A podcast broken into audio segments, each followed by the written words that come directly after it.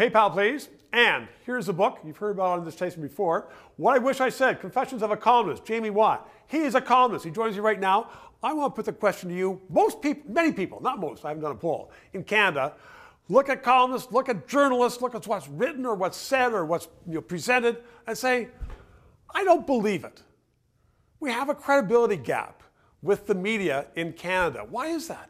Well, you know, just in about uh, 20 seconds, you made a stew or a cioppino of so many goddamn things. No, I but you've even, got two minutes I can't left, even. I can't even separate them all. So one, we've got a problem with the structure of media in Canada, media outlets, whatever, which is getting sorted right now. People don't know where to get their information, right. and we're trying to figure that out.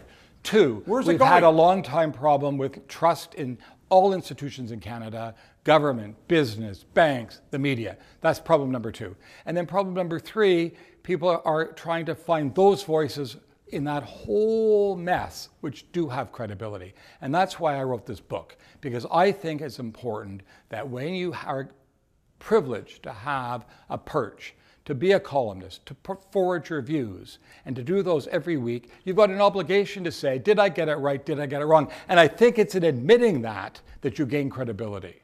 I'm not discussing your credibility because you have oodles of it. But when people are presenting the news now, and I live in a small village, people say, I just don't believe that anymore. We don't have the, the Mansbridges where people say, oh, I mean, that's, that's the gospel.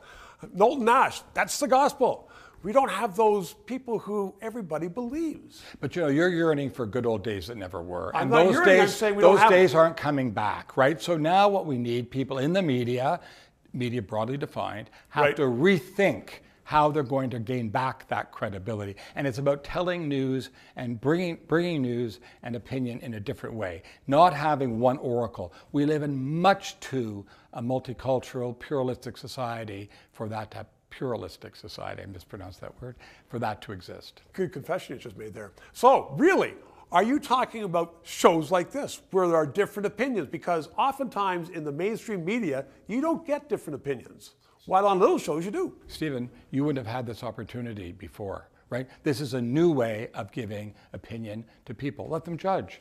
They'll either like you, they won't. They'll watch you, they won't. They'll tune into someone else. We'll see. I, am not afraid of all this technology that's changing things. Because at the end of the day, two things for sure always be room for storytellers, journalists. Right. We'll always need people to tell us stories. And two, we'll always need people to lead with opinion, tell us uh, the, the, way they, they look at it, and challenge us to see how they think about it in that context. Last question quickly. Should government go in and stopgap a failing industry? No. Pay them?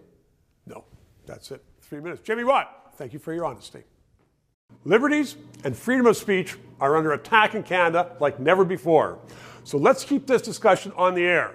PayPal, write a check, and please include your address so I can write a thank you letter to you. And ask your friends, please subscribe. It's important to keep this on the air. And thank you.